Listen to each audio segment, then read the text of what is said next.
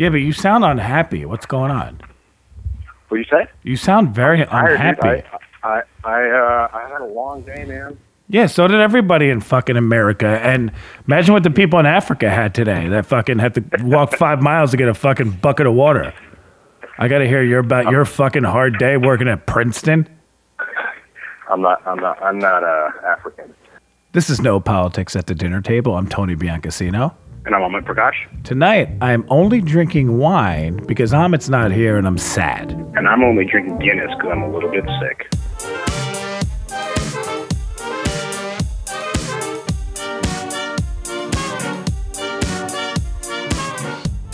So what's going on, man? How How- was your trip? Dude, it was fucking stupid. It was fucking unbelievable. Yeah? Have, you, have you been to Barcelona? No, I've never been to Spain. I've been to like the borderlands of France and Spain. Yeah. Uh, but I've never been to Spain. Spain's cool, man. Like the fucking food, Yeah. it's seafood, which is like, forget about it. I'll crush Right, that all day. right. Plus, like, it's a total walking city, of Barcelona, and the architecture is out of control. And uh, they have this thing called the siesta.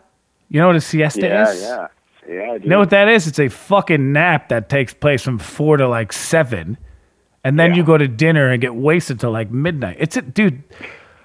You know what I realized? Europe.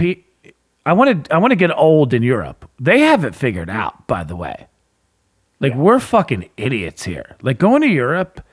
I'm totally cool being young and having a living here and like hustling here. We have it better than everybody in the world. But once you hit like 67, you're an idiot to live in America because over in Europe, they have like little cafes that all the old people hang out at. Like they have these little communities of old fucks that like they just hang out and they they they're everything they need is in with a, a a 100 yard radius and it's like you just have you just enjoy life. There's nothing you need to do. It's amazing. Right. Yeah, no, that's Europe, man. They they have a good balance of work and life. They know how to do it. It made me think. You know, the problem is in America, we're so driven by uh, young policy. You know, like old people just they're dying, and like we don't. I even myself, dude. I never really think about like the seventy year old me because I think I'll be dead. Yeah. yeah. But like you go to Europe and you see the 70 year old Europeans and you're like, oh, they have it way better than the 70 year old New Yorkers by far. right. It's fucked up. Oh yeah, absolutely. Oh. Um, I mean the the difference is like night and day. It's insane. There's no comparison. It's it's literally like here. The expectation is you work until you drop, yeah. and they're actually thinking about, you know, adding on to the retirement age to like make it seventy. Ugh. Um, and there, it's like you retire when you're about 60 and you spend the rest of your life reflecting on your life. Reflecting and eating fucking empanadas. you know, 20 year reflection on what has happened. I might have made the empanadas part up. That's not actually Spanish, but I did eat empanadas there. Yeah. You know what's so funny? You know, you, ta you take a week off in the summer because nothing much happens in the summer, right? Um, yeah, I took a bad week off. A lot happened. It was, it was totally stressful.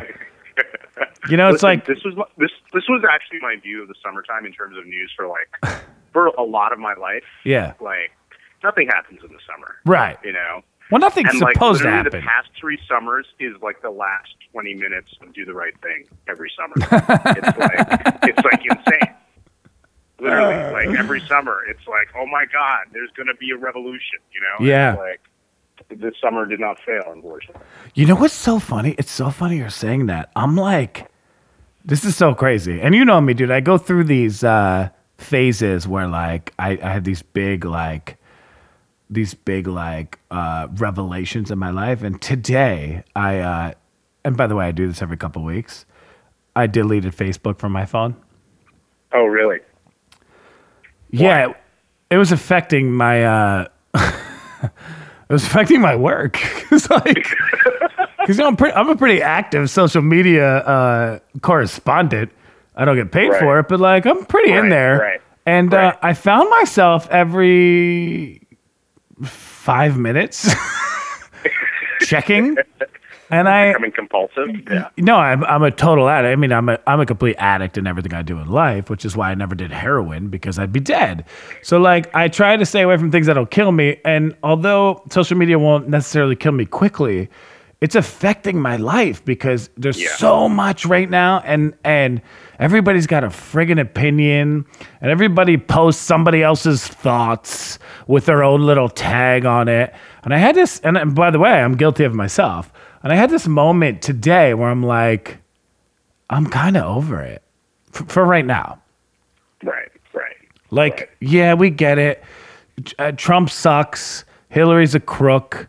Uh, we don't have a great candidate, but like nobody, there's nobody that's undecided. Do you agree with that? Like, there's no one out there that's like, you know, I'm I'm really torn between these two. Like, I really like Trump's racist rhetoric, but uh, you know, me not trusting Hillary is kind of appealing. I kind of like her Right, hawkish right. personality on war. Like, uh, Right. uh, what we should all just stop talking. We all have our worst case scenario, and uh, we all know who we're probably voting for in November. So we should just all just go silent, and then in November, nothing's going to change. That's interesting. That you just don't you don't speak for four months and uh, just just know your conscience at that moment. Well, the only th- here's what's happening. Everybody's playing the waited out game. Like, will the other team drop the ball? That's all we're waiting. No one, no one is actually trying to convince us why we should vote for them. It's like the, it's like the appeal to the base of your party and hope the other person does something drastically wrong. It's like, you know, Melania's uh, giving Michelle Obama speeches. Uh, Trump is racist. like, nothing, nothing's happening. No, no one's changing their vote. It's the same shit. It's like, I don't know. It's Yeah, it's so okay. A couple things. First of all, Don't get into a topic. Are you about to get into a topic? no, I'm not. No, I'm not getting into a topic. I'm just. I just want to say a couple things. By the way, I haven't seen you for like two weeks, so like we're, know, we're kind of shooting the shit right now. I know. So, but here's the thing: is that first of all, you just referred to yourself as a social media correspondent, which is amazing. Um, You are too. You are really- too. I think, I think it's really affecting you that you've identified yourself as a correspondent. I'm an ambassador for Facebook, bro. Right, right. You, you've ident- yeah, you're, you're literally identified as a correspondent. Um, By the way, yeah, there's uh, I'm- there's three thousand people that would be sad if I went off Facebook forever. Three thousand exactly. They're all my friends. Right, right. right. Um, so the other thing, I think you're right. Like everybody, most people have made up their minds, but there are small minorities in each party. So there's the the the Bernie people who are still like, I'm voting for Jill Stein now. You know, Gary Um, Johnson, Jill Stein.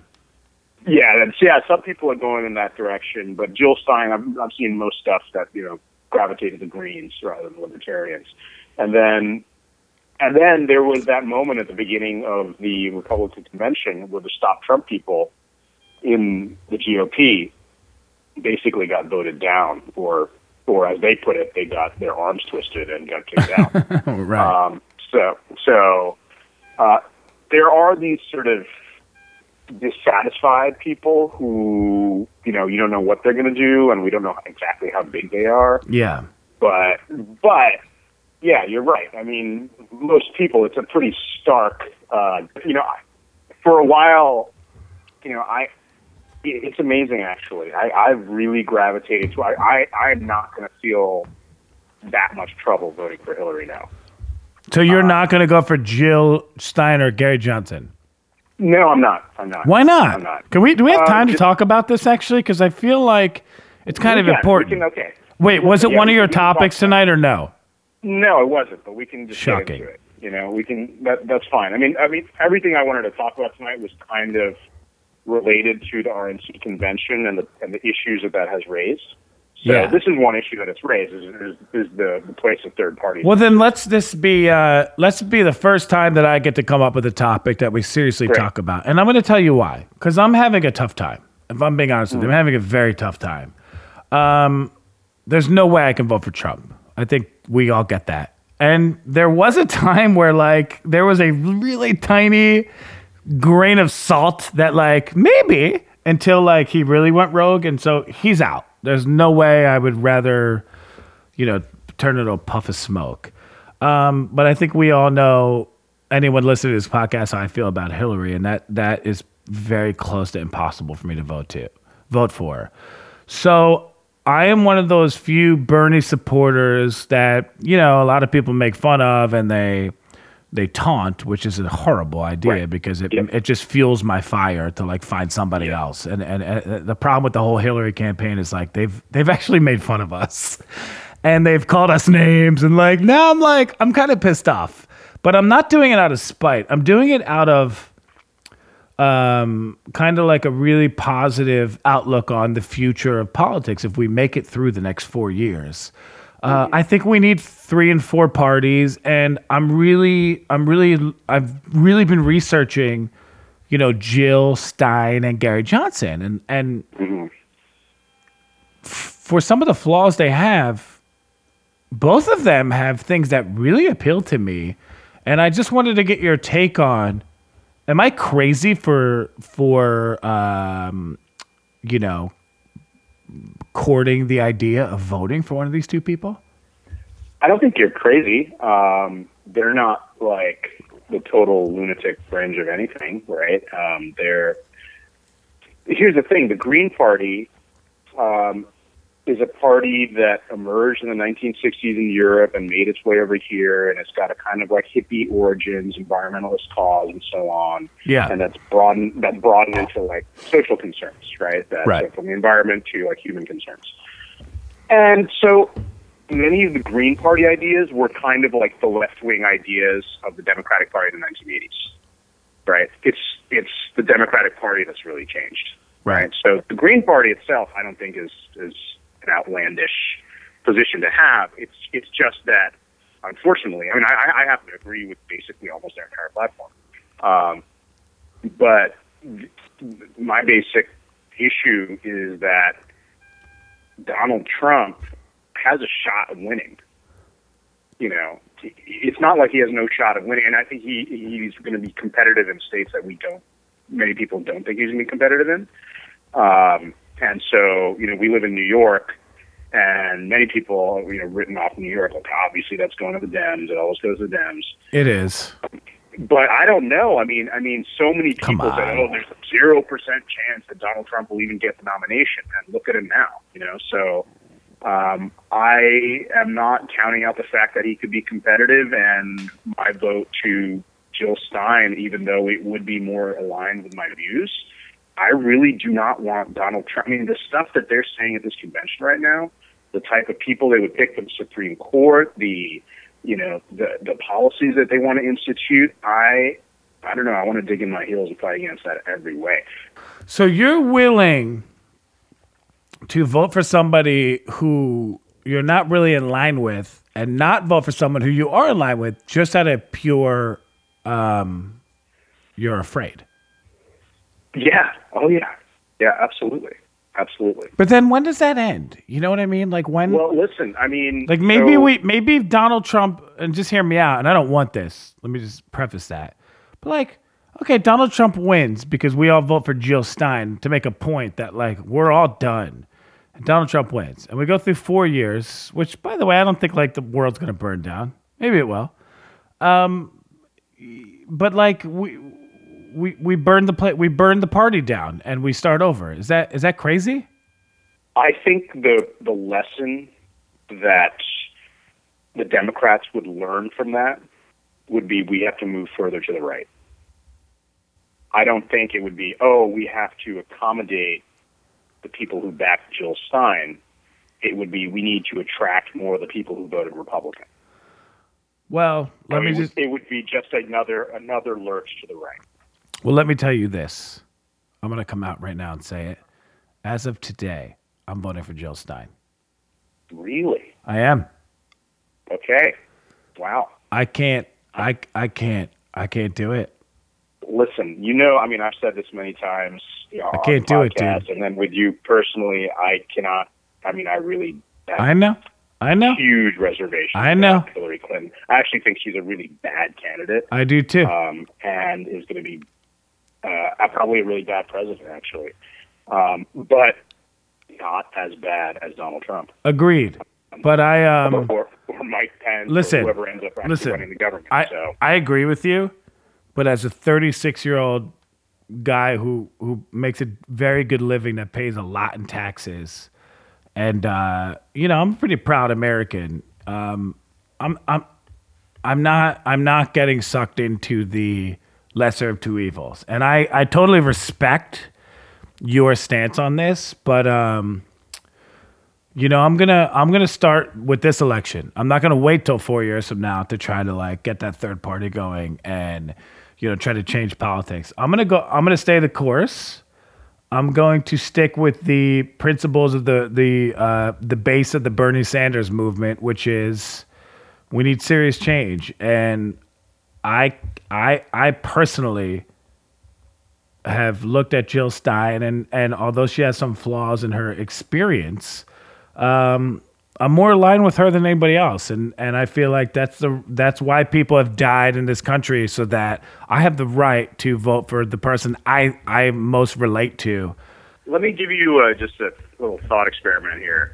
Imagine it's New York State, we're a swing state, and you know that your vote could either make Hillary win Yeah, or you could vote for Jill Stein and Hillary would lose and Trump would win. yeah, How would you vote?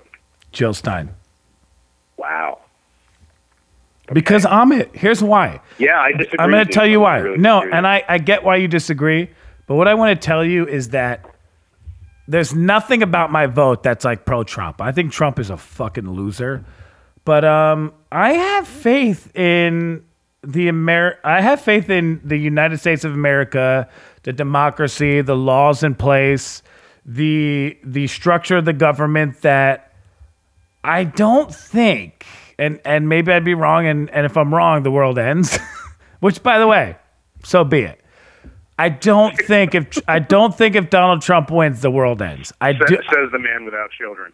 Yeah, exactly. And by the way, I have no children, but I love my nieces and nephews. I just don't think that I um I don't think if Donald Trump wins, the world burns down. I don't believe that. I think I think he's uh, run a really shitty campaign, but the mere fact that that guy can run this campaign and we're still questioning if he's going to if he can win or not just shows you how horrible the alternative is and uh, I just don't want part of it, man. And and I'm gonna start now with change, and it it starts with this election for me. I, I think there's no better time than right now to to to, to have some change. Well, I, I, I mean, I agree with you on that principle. Um, I would just, I mean, one thing to think about is that Bernie Sanders, you said that after Philadelphia, he's going to be rolling out uh, two new organizations that are going to be the successor organizations to his whole movement. Yeah, Um, that that are going to be agitating for change from the ground up, which is something that he called for even after he even won. Right? Remember, he said that even if I win, there still needs to be political activism afterwards. Otherwise, there actually won't be any change because I'll just be a figurehead. Right? yep. Uh, so I'm hoping for that. I hope it, I hope that actually happens, and I would love to participate in that. Well, listen, before we Come get in, November, however, I'm voting for Hillary Clinton. yeah, before we get our next topic, Yeah. you, you and Bernie Sanders have until November. I'm just talking about today. Today, I'm voting for Jill Stein. You and everyone else, and Hillary Clinton, you gotta, and Donald Trump has. Everyone has a long time to either ruin their campaign or to persuade me. But as of today, I am I'm a Jill Stein supporter, and we, we've got a few months to change me to to bring me back to Hillary. But it's going to take some serious convincing. And on that note, I need a drink. Okay, me too. Me too. All right.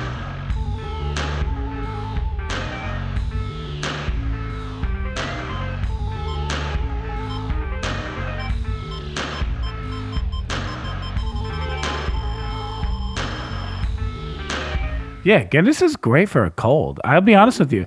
Uh, once once a year, I get sick and I drink Guinness, and it makes me feel way better.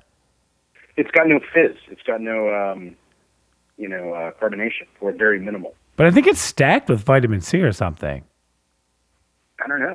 No, I made that up, but I doesn't sound so good. I think you probably did. Could you imagine if you and I were to be called by Guinness to be like, "Hey, we need a new campaign," and we would do a whole commercial where like we have sick children, like dying. And like the grandmom comes in because the parents leave, and the grandmom comes in with a, uh, and she's like, "Drink this, sweetie." And the kid chugs a Guinness. The next morning, the parents come in, and the kid's like up pl- kicking a ball, and they're like, "What happened?" and it's like, Do "You just cut the Guinness, Miracle Beer."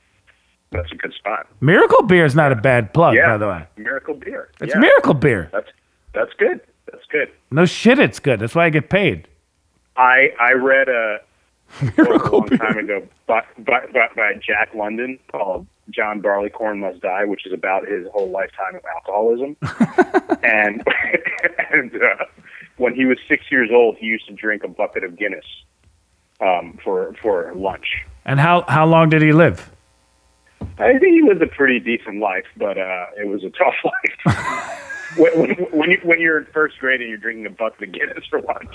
Yeah, well, you can't do a bucket. It's a Guinness. Miracle Beer is one Guinness. Right, You can't drink a bucket. right. Um. All right, so now that I hijacked your topics and you only have two, did you get a little Yeah, time to got think about the two that are more important to you? I want to talk about uh, all of the sort of racial violence that's going on. Uh, what racial violence? yeah, right. um, so, you know, as everybody knows, Baton Rouge and Falcon Heights, Minnesota. Yeah. Um, two men, Alton Sterling, Philando Castile. Um, and I, I, I don't think we need to go through the, the sort of sequence of events. I think that's kind of well known. Um, but I want I want to focus a little bit actually on Baton Rouge. Yeah. Uh, and uh, and also Louisiana. Louisiana is the world's prison capital. Um, Really? The ratio of people incarcerated per capita in Louisiana is the highest in the world. In the Um, world? In the world, What? five five times that of Iran, twenty times that of China, thirty times that of Germany. Wow. All right. So Did you know um, that? Louisiana is uh, the, the the the average here is that one out of eighty six adults are doing time. Right. So one in eighty six adult people, you know, men and women. Wait, by the way, um, that's Yeah. insane. Among black men, one in fourteen. Oh my God. And among black men, one in seven is either in prison, parole, or probation. This is Louisiana or Baton This Rouge? is Louisiana, this is Louisiana and Baton Rouge is in Louisiana. right? So, um, and it's you know, so it's the number one place to get locked up, and there is a particular racial order to this. It's much higher um, population that is uh, minority, in particular black men. Those numbers are shocking. Yeah, aren't they? They are shocking. That's Uh, insane. And I bring this up because this was brought up during the RNC convention um, on the first night. So the first night, for people who didn't watch it, and um, it's it's some amazing TV if you haven't watched it. Um, the theme they had a different theme every night. So the first night was called "Make America Safe Again," and they had this they had this sheriff. And I don't know if you heard of this sheriff, Oh. David Clarke of Milwaukee. Have His this guy? speech was amazing. Yeah, right. So he's this black sheriff from Milwaukee. He runs, you know, he, they elect their sheriffs over there. Um, he runs as a Democrat because it's Milwaukee, Wisconsin. That's the only way he's going to win. But he's a big time NRA member. He's a big backer of the Governor Scott Walker, the Republican, and of course he's a big backer of Donald Trump. Um, and he opened his speech with the statement "Blue Lives Matter." I watched it. Yeah, right. So, and his whole argument uh, was essentially that, and he he, he kind of got to this later on. He said, yes, there are certain cases where there are unjustified killings and so on, and and those people have to be held accountable in the, in the police force. Um, but Black Lives Matter um, is essentially a racist terrorist organization that is inciting um, and creating another context. So if I just painted the context of black men under uh, police scrutiny in Louisiana, what he's arguing is that Black Lives Matters um, creates a context of anti-police sentiments um, that has now been borne out in the shootings of both Dallas and Right. um, so, what do you make of that argument, right? That that he's sort of drawing, sort of connect the dots, right? That that they're sort of creating a bad atmosphere. Well, let me just first start off by saying I've clearly been watching the uh, convention pretty religiously, and uh, just taking away our personal views of the situation and and and talking completely tactful, like like uh, in terms of a tactic that like if if me and you were getting paid to like you know help these people out, his speech was brilliant for that platform when he the, the whole entire the first the first two nights have been so boring. That guy, although I think he's a total devil, he's the only person that actually like I watch on the screen and I'm like, oh, that's bad for us, because this guy is like well spoken. He's he's like passionate. He doesn't seem he didn't seem scripted. He's yeah, like, no, no, I think he, he's sincere. He's sincere. So Yeah. what do I think about this? I mean, come on, man. I you know, I think it's bullshit. I think the Black Lives movement is it's like it's it's we, we know what it is. It's it's it's not a terrorist organization. It's like it's a it's it's a cry for help. It's like it's like come on, stop killing black people. Stop putting black people in prison. Stop stop the racial divide that's happened in this country, which is you have to something's wrong with you if you can't at least admit that maybe just maybe there's a still a little racism towards people of color in this country. Um, but then you get this guy up there and you're just like he's the worst nightmare for the DNC this is the worst nightmare because he's a black man who is more passionate about the other side than any mm-hmm. white person that stepped on that stage. Amit, he is the. Do you remember the Chappelle show sketch with the K- the blind KKK leader who was black? Oh yeah, Clayton, right? He's Clayton, except he can see. yeah, yeah. I, I feel so bad for black people that this guy is is of the same color and is up there saying this shit. Like, can you imagine how defeated as a black American you must feel if you if you if you happen to tune in and see this guy? Could you could you imagine being a black American watching this? I, I don't even I can't. Personally I cannot actually. It's must be extremely difficult. I mean, I, there I saw an article that it was again a very just startling fact um, that at the height of the sort of lynching phenomenon, if I can call it that, Yeah. um, in the 1920s, um, the worst year of lynching then uh, was about 120 people lynched. Right. Oh Um, and in and in and in 2015, um, something like 240 people uh, had been black people, black, mostly Right, I get it. had been killed by police, Jesus right? Um, and something like over 35 percent of them were unarmed. Um, so, you know, just that, you know, about a hundred year difference. Um, but how big is the difference is the question, right? So that that's um, yeah, just just stark. So the other the other major point that this guy was making, um, and which of course the crowd was eating up, which I always just find you know this uh, we I mean it's just kind of facts involved Right. um, that you know police need to be respected because they're they're putting themselves in harm's way, right? Sure. um, and they're sort of protectors of, of society. And by the way, let me just sort of say that I think that's true. For sure. Uh, I have respect for police, and I think I would even say like 99.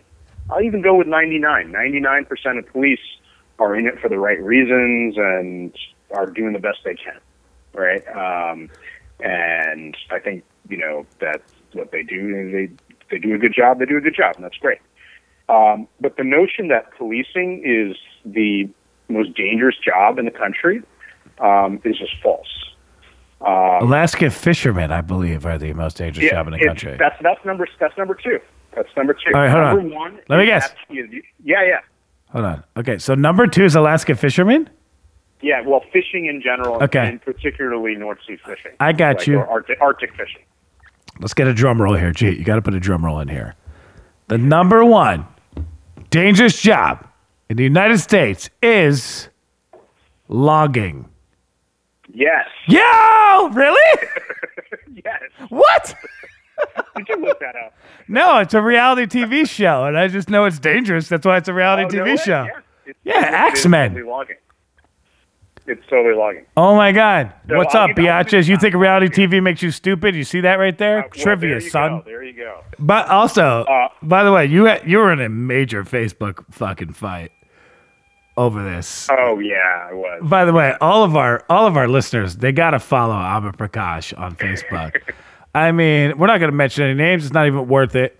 But like, man, I was in Spain and I made the mistake, and I was happy. I looked at Facebook and I saw I saw you in a was- battle about That cops. was an epic one. That was It was epic one. epic. And I thought you did really well because you were actually really nice, where I would have been like really nasty. Well, and man, yeah, I it saw the teacher in you. You really, you gave a lesson. And I was like kind of mad at you. And I honestly, I, I wrote a couple comments and then erased them because I was like, let me just let, let me let, it was like watching your son, you know, get into a fight and just like, he's got to fight, he's got to become a man. And I like I let you have it because I felt like you needed to do this your way because you're a teacher and you know you got to do things a certain way and and I have a lot less to lose. But uh, man, did you handle yourself perfectly? And you know I thought you were right. listen, If it makes any sense, I, I thought you were The right. point that I was okay. Let me just just very quickly break down what I was trying to say. I basically said something to the effect that if you're a cop and you're scared all the time and you quote fear for your life, You shouldn't be a cop. The cops the cops use to justify shooting people. Um, that you shouldn't you shouldn't be a cop. That's all right. and I got attacked for that by a woman who's you know uh, married to a cop and so on. And of course, I get you know if your husband's a cop, you fear that Of course. Patrol. Get it? I 100% get it. But I think there is really a difference between being kind of having a healthy fear, that awareness uh, of your surroundings, Like by the way, being, versus being terrified by going everywhere and then shooting first. like Amit, Just sort of me and you, we're cops. Oh, we're partners in a car. We pull over a tinted window on a highway. We're shitting ourselves.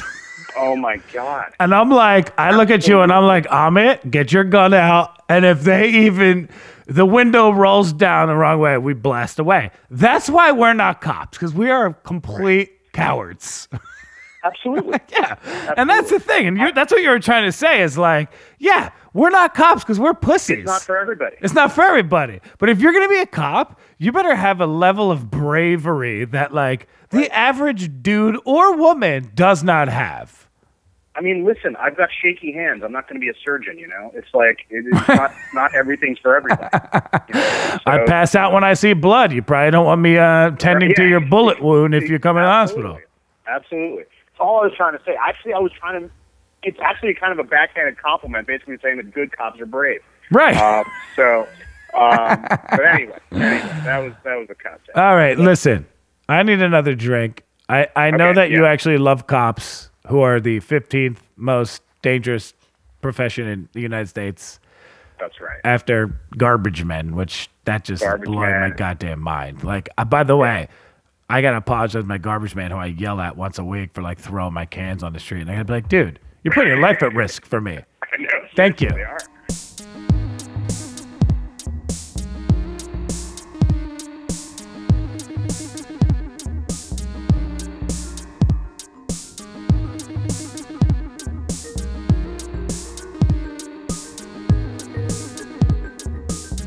Oh my god, we're at our last topic, my friend. We're at the last topic. Um, and so this is, uh, again, in keeping with the uh, RNC theme of the first night, keeping America safe again. Um, there was a coup in Turkey. Um, I'm sure you heard about that, right? Um, I know from what I've read that this is not a new thing in Turkey. That every uh, I don't know decade they've got another one of these bad Yeah. boys, and uh, it's you know f- from what I've read, it's it's clearly a um, tell, correct me if I'm wrong, which I'm sure you're going to do and embarrass me in front of everybody, but like, it all has to do with religion, right? Well, in a way, I mean, religion is in the mix. Um, so you're right. So there's been this counts as coup number five. There's four in the 20th century, right? Um, and it's always the army that's doing the coup, and that's because of the kind of the the role of the Turkish army in Turkish society. It's like a very prominent one. Um, Turkey almost didn't really come into existence after World War One. Um, Yeah. it used to be the you know the Ottoman Empire and so on. Ottoman Empire, Um, son, fifth grade. Yeah, right. There you go, Ottoman Empire. And so after World War One, there was like this whole Paris Peace Conference, and one of the treaties, the treaties of Sèvres, said in 1920 that um, Turkey, you're going to, you know, the the rump state of the Ottoman Empire can be Turkey, but by the way, Istanbul is going to be controlled by the British and the French, and um, all of you know what we now call you know Lebanon, Iraq, all that kind of stuff is going to Right. be chopped up by Britain and France, and Turkey's going to get none of it. And this guy, uh, uh, Mustafa Kemal, um, who's a general, basically launches a war and overturns that treaty and creates modern Turkey, right? And so because of that, the army has this sort of pride of place in the founding of the state, um, and is seen as kind of like uh, the guarantor or guardian of the tradition created by Mustafa Kemal, which which is interesting, which is supposed to be secular Yeah. here's where it gets into America, right? So the guy who's being blamed for being the mastermind of this is a guy named uh, a guy named Fethullah Gulen, right? Like And hanging out, Lives, hanging out in Pennsylvania. he lives in the Poconos. right? He lives in like a mountain retreat in the Poconos. It's like a, it's like a spot. I imagine him like in a motel with a bed shaped like a heart. Yeah, exactly, exactly. and it's like the water's a little bit dirty, you know. Yeah, you know, totally. like that. If this guy who's living in the Poconos legitimately had something to do with a coup of a, a, a, democracy in a Muslim country, you know, which is like part of why we're over there in the first place. If there's proof that this happened, we should give him up. You know, rather than worrying about other countries getting their drone things and bombing him in the Poconos, we should set the precedent by doing a private investigation, which you would hope is is totally unbiased and is real. And if there's any validity to this guy having something to do with that coup, whether you agree with his ideology or not, that's a democracy. And if and if this guy had something to do with the military trying to overthrow a democracy, which is what the United States is, we should give his ass back on the first fucking flight to Turkey and let them deal with them. And we never we don't judge them with whatever they do, whether they stone him or chop his head off or give him a fair trial. I don't care. It's a problem we don't need with someone that's clearly here uh, seeking asylum and and causing a major issue with a country that's an ally of ours that we're using to fight a war and this guy is causing a major issue for us. So even though you're giving him back to a guy I don't care. Was that guy voted in power? democratically elected, Uh, is now dismantling the very democracy that got him elected. It doesn't matter, Amit. He was he was elected, and until until that structure is com- until he's a complete dictator, which by the way he's not yet. Until the next election cycle, if he if if if then in the next election cycle this guy, you know, totally jeopardizes the the root of the democracy over there and and and doesn't go with the the right of the people. That's different but that hasn't happened yet. So although he's trying no more than a guy like Trump is trying here to to destroy our democracy we have to just assume that the Turkish democracy will work it out and this guy if, if the people don't want him will be voted out and we have to just hope that he goes away and we cannot assume that he's going to stay by force. We have to assume that if he were to be voted out, he will leave because the opportunity has not presented himself for him to prove otherwise. So we are not in a position to assume what this guy is going to do. Do we disagree with some of his ideologies? Of course we do. But who at this point are we to talk about ideology and people disagreeing? I think we're the last fucking country right now to be judging other countries' leaders on ideology. Give this guy back if he had anything to do with that coup. The one thing that you mentioned in your earlier comment about technological superiority, I think that to a certain extent that might be wishful thinking that America will always and forever be one step ahead of everybody else.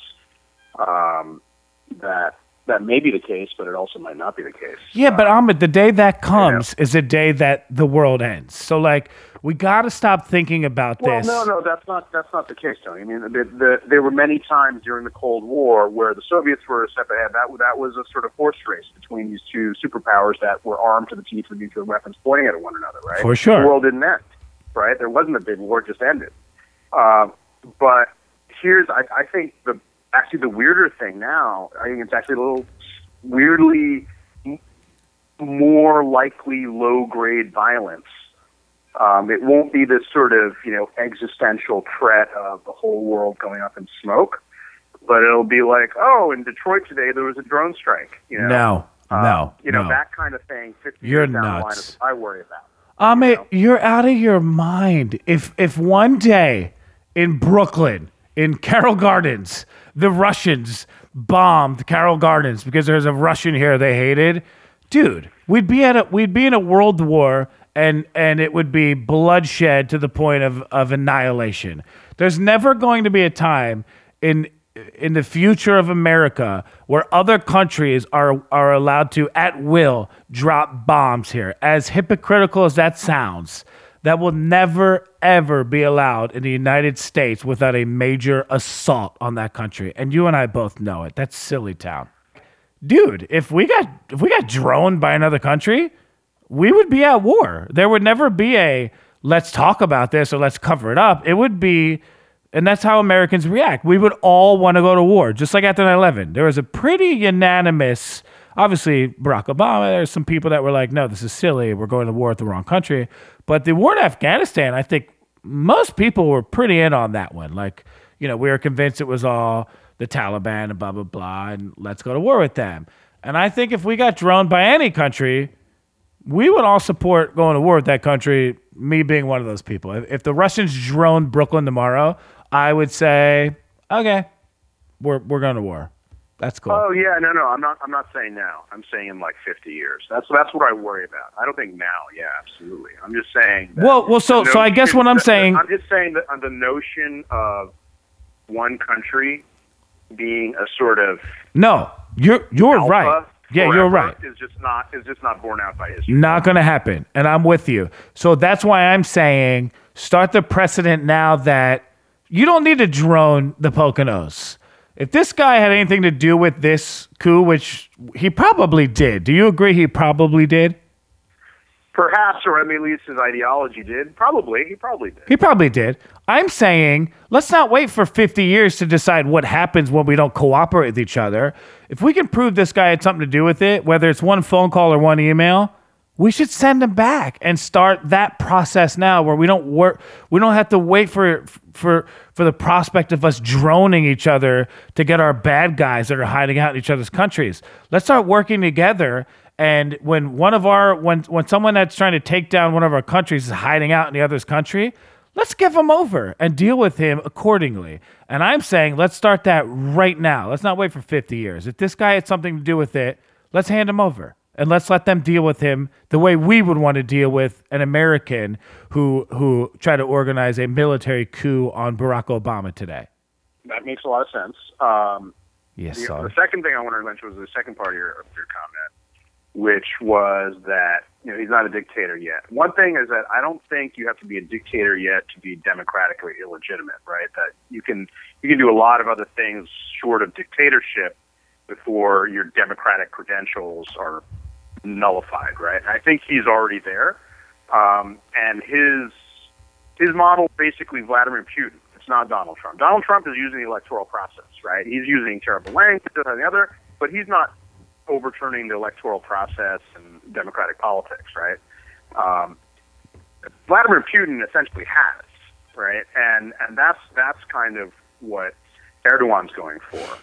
And so, in the long game of this, is that if you sort of give up what he's asking for, where he can create ever more purges, um, you would get the possibility of a sort of sympathetic relationship between two sort of strong men um, in Eurasia, right? Um, Putin and Erdogan, and they could come to an agreement because they've always fought over these waterways, the Russians and the Turks, and that would be a whole other sort of uh, strategic problem Amit, uh, that America would have to deal with. Amit. Yeah, When in the history of the world did two gangsters ever live peace happily ever after? It's not going to happen. These two guys are never going to to, to have this love affair and it, it works out for them. It's not going to happen. And I just think until this guy completely overturns the democratic process, which is you may say is in the process, big deal. That's up to their government and their citizens to fight back on. It's not our fight, and that's the problem. Is we cannot keep policing the world.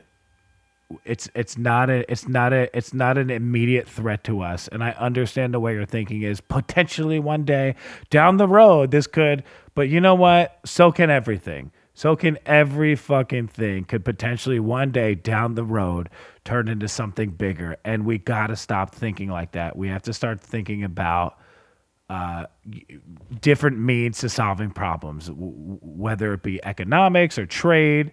But to try to to try to force somebody out of power because we disagree with their ideology, at some point we're going to run out of resources, and I think that's the problem we're having right now. Is we're, we're a little spread thin, and l- let it happen. Whatever's going to happen there, let it happen. And I feel like you got to rely on the rest of the world and and the the people of the world and and social media and access these governments and these people overthrowing their people and and these military uh, coups and and and you know whatever the fuck is going on with Turkey like it, it's not going to last forever you know and and there's other ways we can we can battle this other than trying to threaten taking people out of office. I mean, I, I think it's it's it's a little bit out of our hands right now. Well, I, I, I'm not saying that. I'm not saying, you know, support the support a coup or try to engineer. America has done that over and over again, and it's led to terrible things. Right. Uh, what do we get out of not What- giving this guy offer? I, I'm just saying. what do we get out of it? This is a very bad situation. Of course. this guy, this guy might have started a coup at a let's call it a, a quasi democracy at this point. Yeah. Um, and uh, on the other hand, if you hand him over, what you will get is aiding and abetting a man creating an authoritarian state. Anyway, Listen, I totally kicked your ass on foreign policy today, and you're feeling sick, and you didn't eat dinner, and you had a Guinness, and I, everyone listening is like, dude, if if if someone's got to do Turkey foreign policy, it's Tony, because I'm crushing you on this. But um, let's talk about what we obviously we got another. We're missing right now. I think we the have- third night of the assholes. Yeah, I just got to say that um, I just got an alert uh, that Ted Cruz got booed at his speech tonight. Um, I got to go back and watch it um, because he The Donald here is the way we need to go. We need to No, no, no, organize the people. he never endorsed Trump. Oh, big deal. He said, "Vote your conscience." Big deal. They're all losers. Are you kidding me? At, he's like one of the keynote speakers at the convention for this Yeah, but I- but if you look on- even endorse him. But that's the thing. Is like you look on social media. There's montages of this guy going, "Donald Trump is a dangerous human. He doesn't care about anyone." I know it. I mean, it's like it's all fake. We all know it's fake. Who cares? He didn't need to. We're not. You're not. I don't know. I'm over it. I actually went to bed last night in the middle of it. I, I it, it was it bored me. Like you're Donald Trump. You're a pro wrestling Hall of Fame inductee. I want to see in between speeches, you know, people th- in a in a steel cage match you know, with blood all over the place. I mean, if I produced the RNC, he would have won just on pure uh, entertainment. Like the mere fact Donald Trump has such a boring show just shows you that he's not meant to be president. This should have been the best RNC in the history of the world. He should have had Bon Jovi playing. He should have had, you know, uh, Hulk Hogan coming out ripping his shirt off, you know, giving Ted Cruz a pile driver. Like that's what this should have been. It should have been the clown show. We are the champions. I know, but it was weak. It was actually the only the only good part was him in the silhouette, like a wrestler coming out. All right, so we got this. What else do we need to be the- watching out for? And then, of course, next week we got the DNC. DNC, baby. Philly, Monday through Thursday. Is Bernie speaking? Yeah, I'm sure he's speaking. They haven't. They have, I checked their website today. They haven't uh, released the list, but he's slated to speak.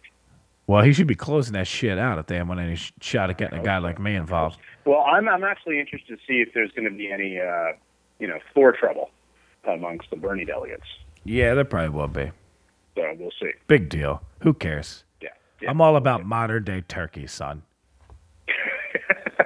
You're going to be a, tur- a turkey expert now. Modern turkey. Yeah, I I actually think that if anyone's listening, that's going to be part of the next administration, and they were to listen to this podcast, I would get a call. We'll go with that. I'm technically a modern turkey expert. You Yeah, got to admit, much, pretty much. I made Pretty total sense and I kicked your ass. You you are you need to. Here's what you need to do. I'm going to see you next week, and you need to like just rest up because you just got your ass whooped on turkey tonight, bro. Um, I'm going to disagree with you, but I know that's not going to convince you, so we'll just leave it at that. This is No Politics at the Dinner Table, uh, produced by Jeep Beta Roy, and we will see you next week after the clown show is over. That's right. See you next week.